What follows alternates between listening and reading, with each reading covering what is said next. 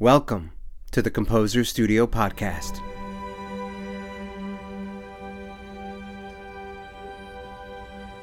On the Composer Studio, we listen to the music of living composers. We talk to them about their writing process, and we learn about the world of music that they live and work in. I'm Tarek Uradella. And I'm Anna Linville. Today, our guest is award winning composer Adrienne Albert. Adrienne's works have been performed throughout the United States and across the globe, supported by noteworthy arts organizations including the National Endowment for the Arts, ACF, the Rockefeller Foundation, Subito, and ASCAP. Welcome to the show, Adrienne. How are you? Thank you. I'm very happy to be here, Anna and Tarek. It's so good to have you here. You're in. Um, are you in on the East Coast or the West Coast? I'm actually on the left coast. left coast. I'm on the West Coast. Yes, I'm in Los Angeles, where it is 80 degrees actually as we speak. you didn't start out as a composer. Um, you were a singer. I was, and before that, I was a pianist. Yes. Oh, okay. Uh huh. I started studying piano when I was about three and a half. My my parents were both European trained violinists, and uh, they decided that they wanted an accompanist, and so they started me on the piano. And uh, I studied. they thought so, but actually, they ended up not getting a uh, an accompanist. They ended up getting a singer but I do have a, a very strong background in piano. Well, we wanted to actually talk about your singing career just briefly. This is this show is not about um, about you as a performer, but as a composer. Um, but we are very much interested in your singing career because you have worked with composers such as Igor Stravinsky, Leonard Bernstein, Philip Glass. Mm-hmm. Um, mm-hmm. We usually stick to original works, but we just couldn't resist playing a, a short performance of you singing um, Stravinsky's Owl and the Pussycat. And if you could oh, just oh, that would be wonderful. Quickly tell us, um, you did, you were you debuted this piece. Is that correct? Yes, yes. As a matter of fact, as far as I know, there's only one other recording of it, but this seems to be the most popular and kind of the the the recording of this particular piece. And it was the last piece that Stravinsky actually finished. He wrote it for his wife because she loved this poem. And what's interesting about this piece is that uh, the singer and the pianist, who happened to be Robert Kraft, and Stravinsky was in, in the control room listening. The singer and the piano never come together until the very last note, which is a D above middle C. And so um, my perfect pitch came in handy the, with this one. It couldn't have been easy. Well, we'd love to take a listen to this. Uh, this is The Owl and the Pussycat by Igor Stravinsky, performed by Adrienne Albert, mezzo soprano, and Robert Kraft on piano. Pussycat went to sea in a beautiful pea green boat. They took some honey and plenty of money wrapped up in a five pound note. The owl looked up to the stars above and sang to a small guitar.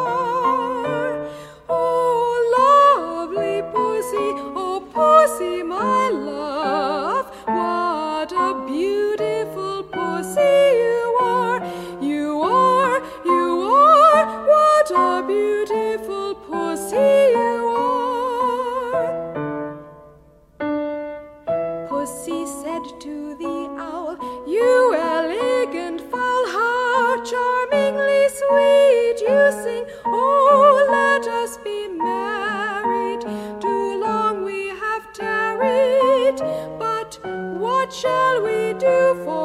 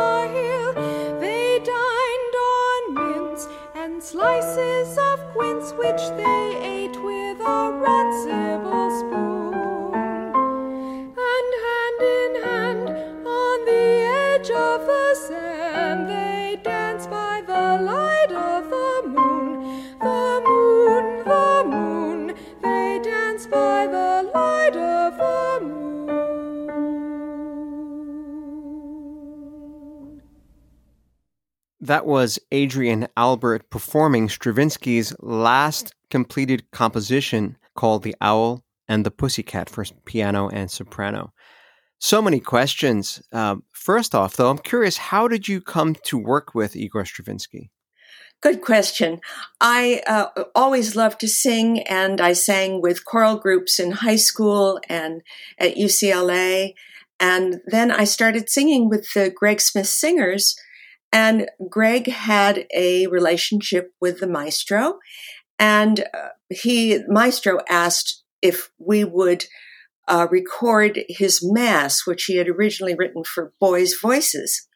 And because I had a, a very straight tone, you don't necessarily hear it in the Owl and the Pussycat, but in the Mass uh, on the Gloria, I am the alto soloist, and he calls me his very good alto boy voice. and so that's how I originally met him. Uh, and then I went on to do a number of recordings with him. Wow, that's really, really exciting. And um, you had, correct me if I'm wrong, but you had later set the same poem. I did. I actually one of your own compositions. Yes, I for years I I was intimidated to um, to do my own composition of this poem because I thought there no couldn't possibly be another uh, song with this same uh, except for Stravinsky. And then I looked online and I thought, oh no, there are 30 or more pieces that have been set to this poem. And I thought, well, if somebody else, another composer can do it, I certainly can, mm-hmm. since I was the first one. I ended up writing a piece that could not be more different from the Stravinsky. I, I wrote it for um, for soprano uh, and piano. It's very lyrical, and it's uh, uh, with a lot of trills and you know upper voice range. It's quite about as different from Stravinsky as one can get.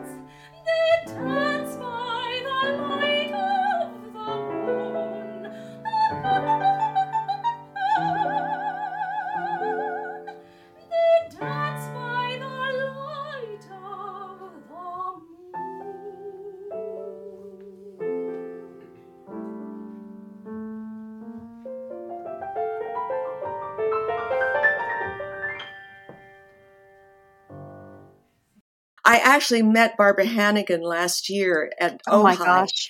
And I went up to her and I said, you know, I'm the voice on, and the two of us started singing The Owl and the Pussycat together. Oh wow. and I wanted her to sing my, to, to do the Stravinsky version and then my version because I thought she would be perfect for it. But it ha- so far it hasn't happened. I hope it will someday. Oh, that'd be awesome. That's really great. And and you know, I wanted to ask you about your singing because you obviously have had a very very significant career as a singer and all these wonderful experiences. How has that informed your composition? I think it's probably informed my composition more than anything else I've done in my life, with the exception of, you know, listening to many, many different composers and going to endless concerts from uh, Baroque to the most contemporary. But the, the human voice is, I think, of course, the original instrument. And I find that in my composing, I do think very much about vocal lines, whether it's for a clarinet or a violin or a French horn. And I think that uh, vocal lines are very important in terms of writing for instruments. Well, let's go ahead and segue into the next piece that we want to take a listen to Boundaries for String Orchestra. It's conducted by Joel Lish and the CLW Orchestra.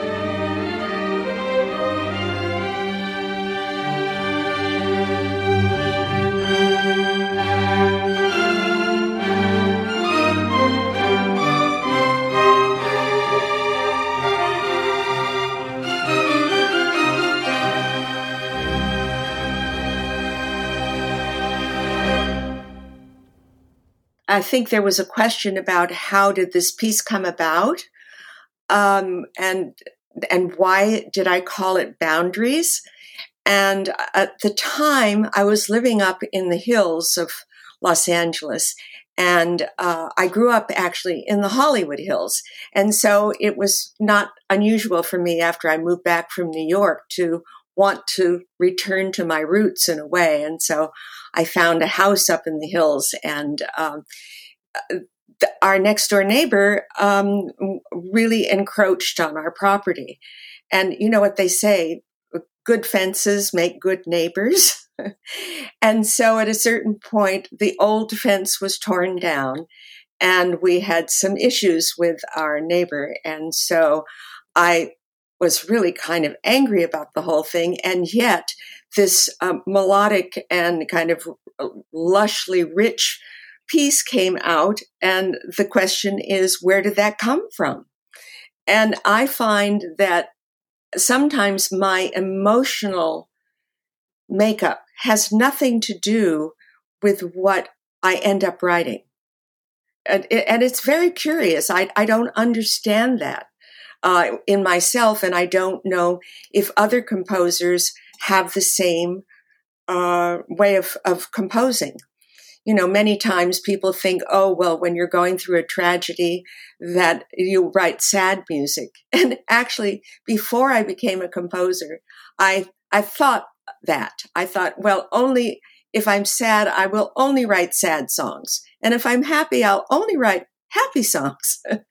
well, it doesn't work that way. Yeah, I, I wonder if sometimes the process of creating transforms your emotions and takes you to a different place. I mean, that's I kind of how, how catharsis works when you're dealing with grief and when you're dealing with um, w- anger, even. You know, just the act of of creating can possibly transform your emotions into something else. I think that's absolutely true. And and actually maybe what's underneath the anger or the sadness um, may be something richer. And uh, th- so it comes out in the music. And how lucky we composers are that we have this way of expressing ourselves.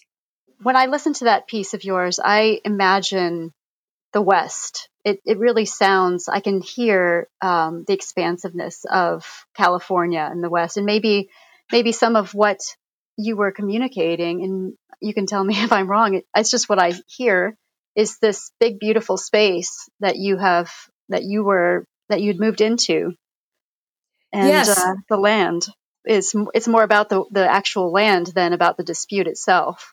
You know, it's interesting that you say that, Anna, because actually living up in the hills, and I had this great expansive vision of looking all the way over to different mountain ranges. And uh, actually, when I lived there, they were building the J. Paul Getty Museum uh, up on Mulholland, and uh, and so I watched that building go up. But the the expansiveness I think is part of this piece, in addition to the boundary.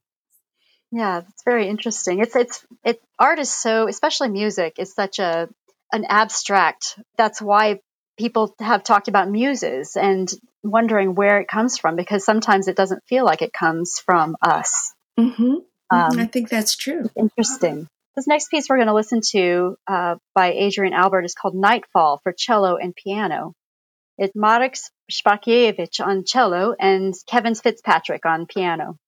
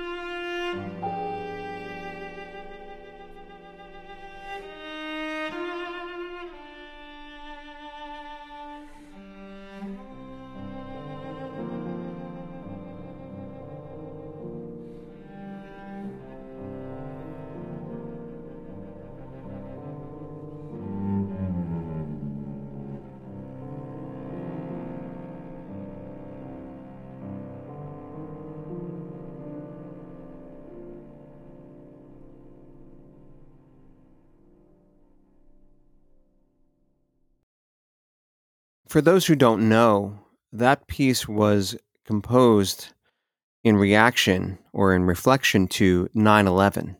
Go ahead and, and talk to us a little bit about the emotions and what went into that piece for you. I think this was one of my more uh, reflective and uh, emotional pieces. Uh, because I lived in New York and my son grew up there and we watched the towers coming down, it was uh, a true tragedy uh, universally. But for me, it, it spoke to a, a, deep sadness. And I think you probably hear it in the piece. Um, we only heard an excerpt of it, but it, it is actually originally I wrote it uh, as part of a sonata for bassoon and piano. And the uh, commissioner was playing it at a Christmas concert one evening and there were a couple of cellists there and they said, Oh, we must play this on the cello. So it does, it speaks to a lot of different instruments. Uh, I have a, a version for horn and it has been played on horn and on saxophone and of course on bassoon. Uh, and, but the cello somehow with the, that richness of tone and the beauty of the, the instrument just really speaks to, in this piece. We were talking about music that is reflective of a particular emotion, and sometimes how even music as we compose can come out as the complete opposite or the polar opposite of the emotion that we're feeling. Throughout history, music has been written in response to difficult events such as this. Do you think that there's a connection, especially with something so universal and, and something that has affected everyone so deeply, that there is a connection that we all have, and then somehow this music comes out so profoundly. I think so. I think any uh, sentient person uh, with any kind of uh, depth of feeling has got to feel strongly about what uh, what we're experiencing today and what we experienced uh, during 9-11 as well as throughout history so many tragedies have taken place uh, again, if one thinks about that and one wants to speak to that through his or her music, then it is possible to write a piece that speaks to, let's say, the, the virus right now or to, you know, a fire that happened in, in the valley. Um, if one wants to address that, then it's possible. But if one just allows the the depth of feeling to go wherever, as we were discussing earlier, it doesn't necessarily come out as in response to, you know, something that is happening at that time. I, and sometimes I think for me, music is uh, like poetry. It means different things at different times, um, depending right. on what's going on. Mm-hmm. Um, and that's the beauty of of this kind of art form is how personal it can be for the listener as well as the composer. And i just think it's interesting that your music is so um, responsive to all of these different emotions and events and personal experiences of yours. Well i think because in part because i unlike many other composers i never really studied composition and uh, so my pieces are sort of an outgrowth of how I feel. I, I write from my heart. I write from my stomach.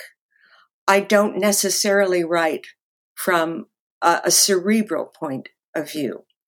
And, uh, you know, in, in certain stages, uh, that's fine. And in other times, um, my pieces would be kind of sappy and you know, not be particularly of interest.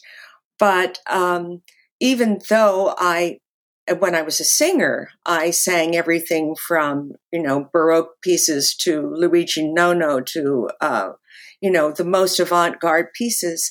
Uh, in my composing, I find that um, I have a much richer emotional life that I like to speak to through my composing.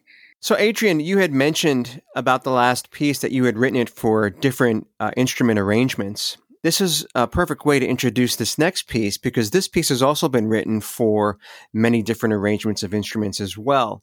Uh, it's one of your most well known pieces called Doppler Effect. Um, we'll take a listen to it and then we can start talking about it after we hear the piece. Great.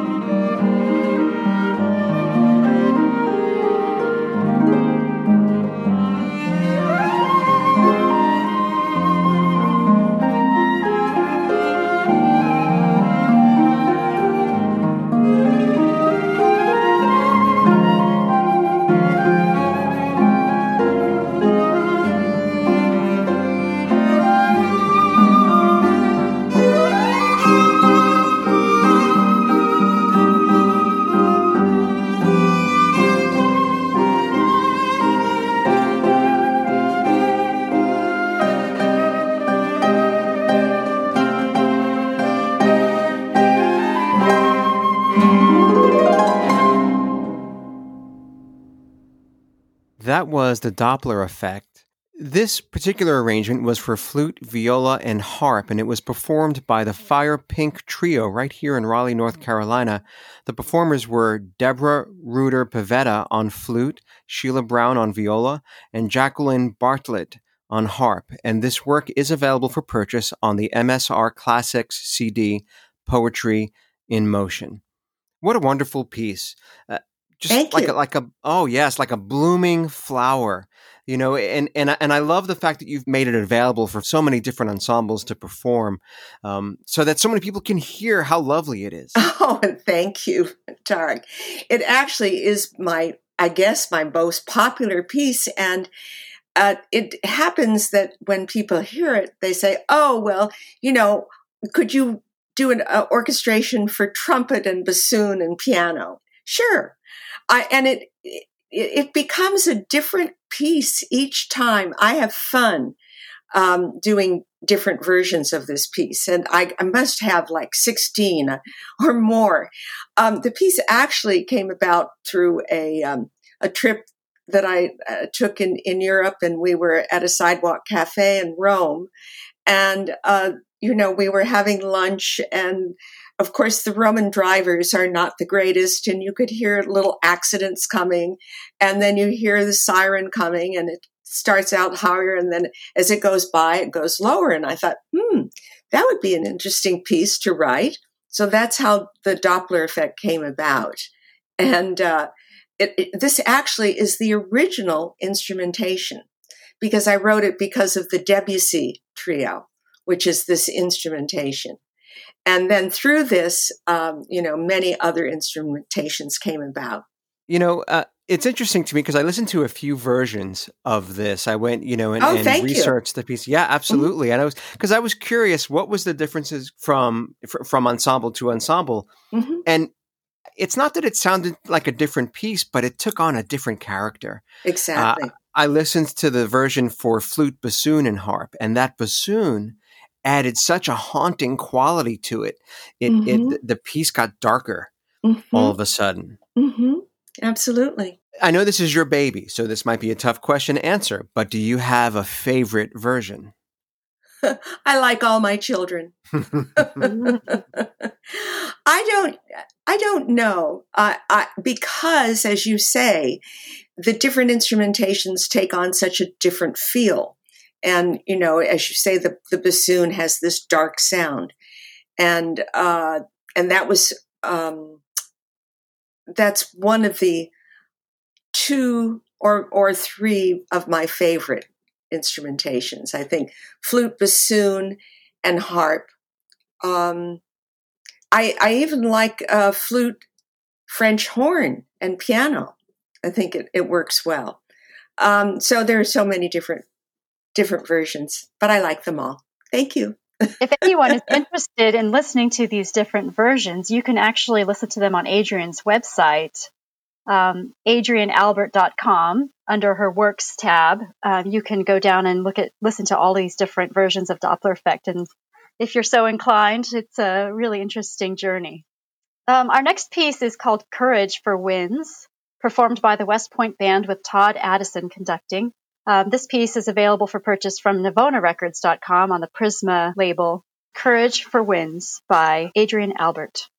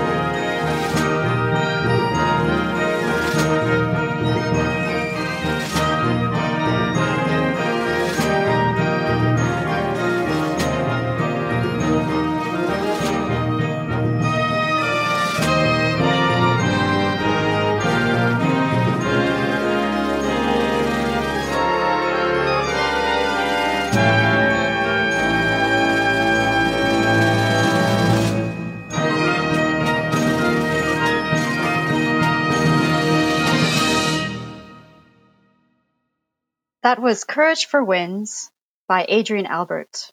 I had mentioned earlier that it was from the Prisma label. Uh, I was wrong. Um, it's the Prisma album. It's an album of contemporary works for large ensemble, and you can find that on Amazon or on um, High Resolution Audio if that's where you get your albums.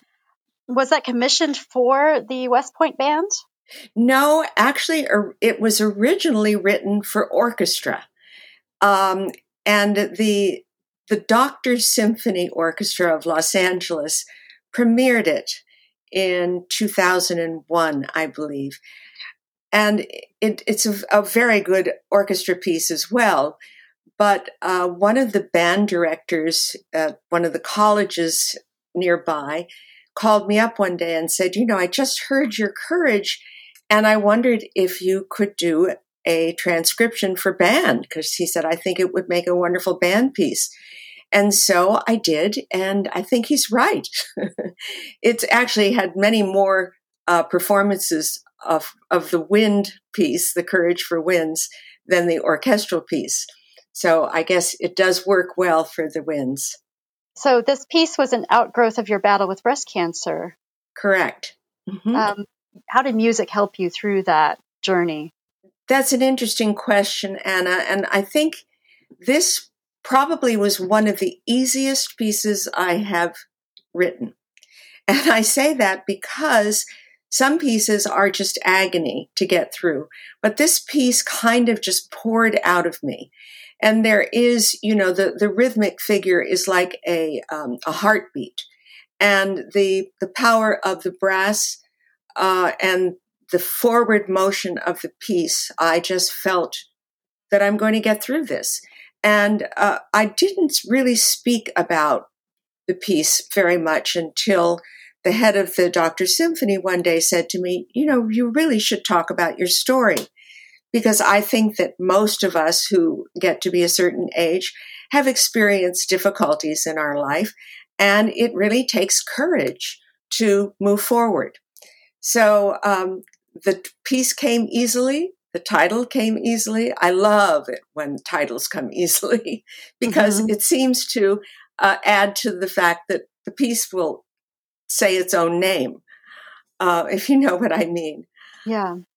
There are a lot of pieces that you compose that have a narrative to them, um, like yes. like Courage for Winds and mm-hmm. some of the other pieces that we've performed on the show today. Sunswept is the next piece that we're going to take a listen to and and this is also very has a strong narrative to it as well. It's for flute and piano and the performance we're going to hear uh, is by alexander haskins on flute and mary au at the piano. And this is actually the last movement of a larger sonata called the global warming sonata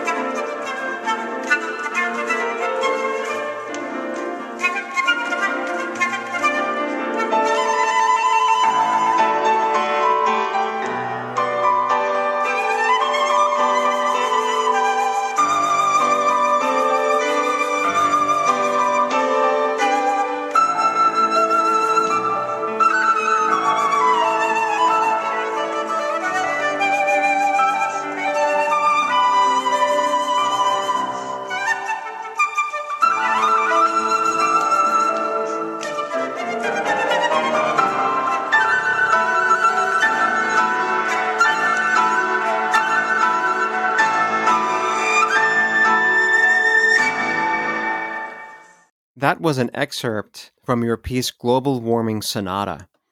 You had taken several trips far north, I read in 2005 and 2006, and you personally witnessed some changes to the environment. And I was curious how that impacted your composing of the piece. I can certainly hear it with the, the, the playfulness between the flute and the piano here. What was it like experiencing that? It was um, a life changing event for me.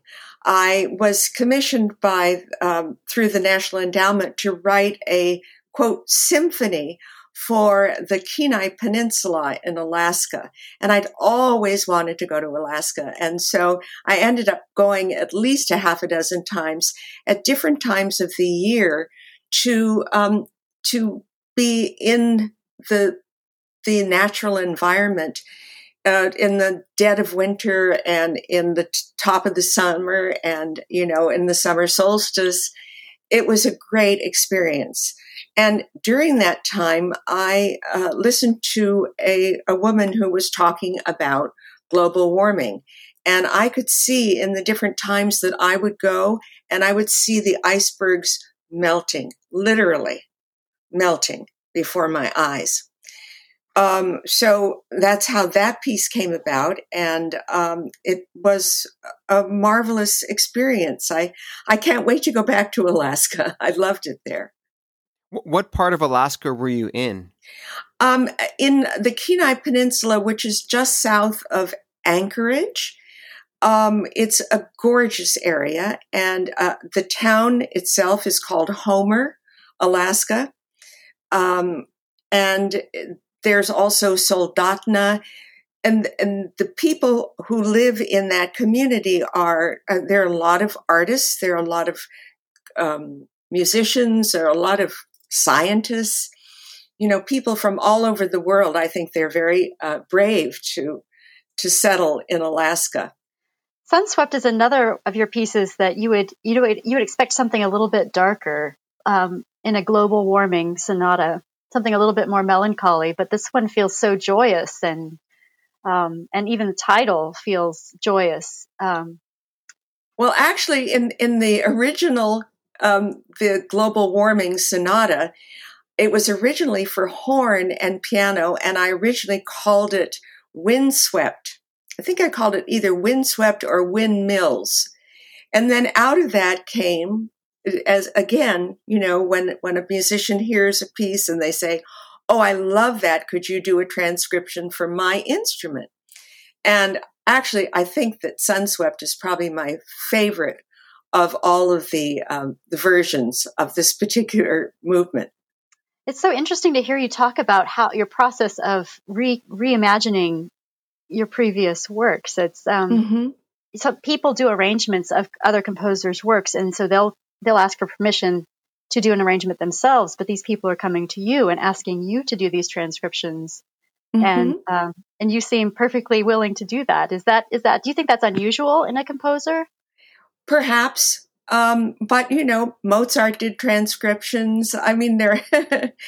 um, I I actually love it, and I find it a challenge because each instrument and each musician has his and her own persona, and so to to take a piece like Windmills that I originally wrote for horn, and then to embellish it for the flute and this particular flutist, uh, Alexander Hoskins, is just, he's a fabulous flutist. Um, it was, a, it was a joy. It was, and, and it was, um, not an easy task, I must say. So let's move on to another piece in the cold weather, yes. Winter Solace. And this piece is for alto saxophone and piano. It's performed by Doug Masek on alto saxophone and Rita Borden on piano.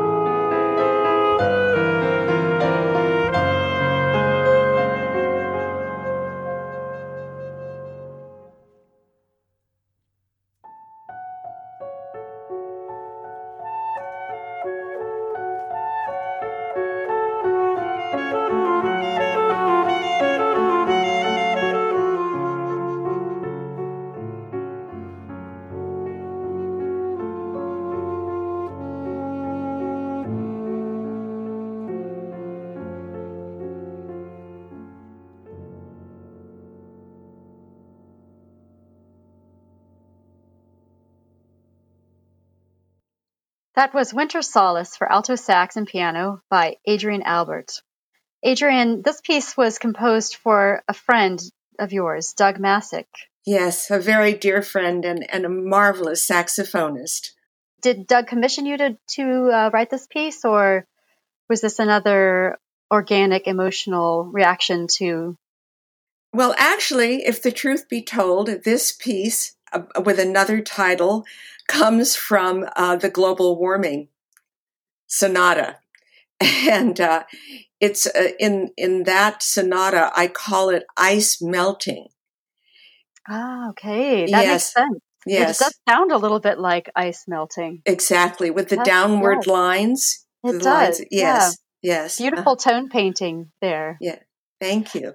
And Yeah. and Doug really loved it, and so we decided to call it Winter Solace, and um, that's how that came about. Well, Adrienne, we wanted to thank you so much for being with us today on the Composer Studio. It's an absolute joy to have you here with us and to be able to share your music with the listeners. Thank you so much. I have so enjoyed being with you.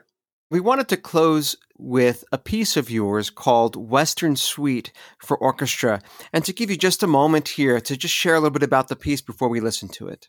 This is uh, a piece that I wrote mm, early on. This is one of my earlier orchestral works. And because I grew up in the West, I love the West. The West is the best.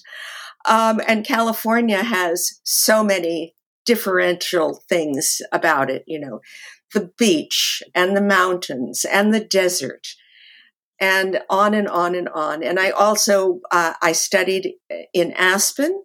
Uh, so I love the mountains and I love the Wild West. And this is kind of a tone poem of the West. And we're going to close the show now with Western Suite for Orchestra. This is performed by the Virginia Symphony with Wes Kenney conducting.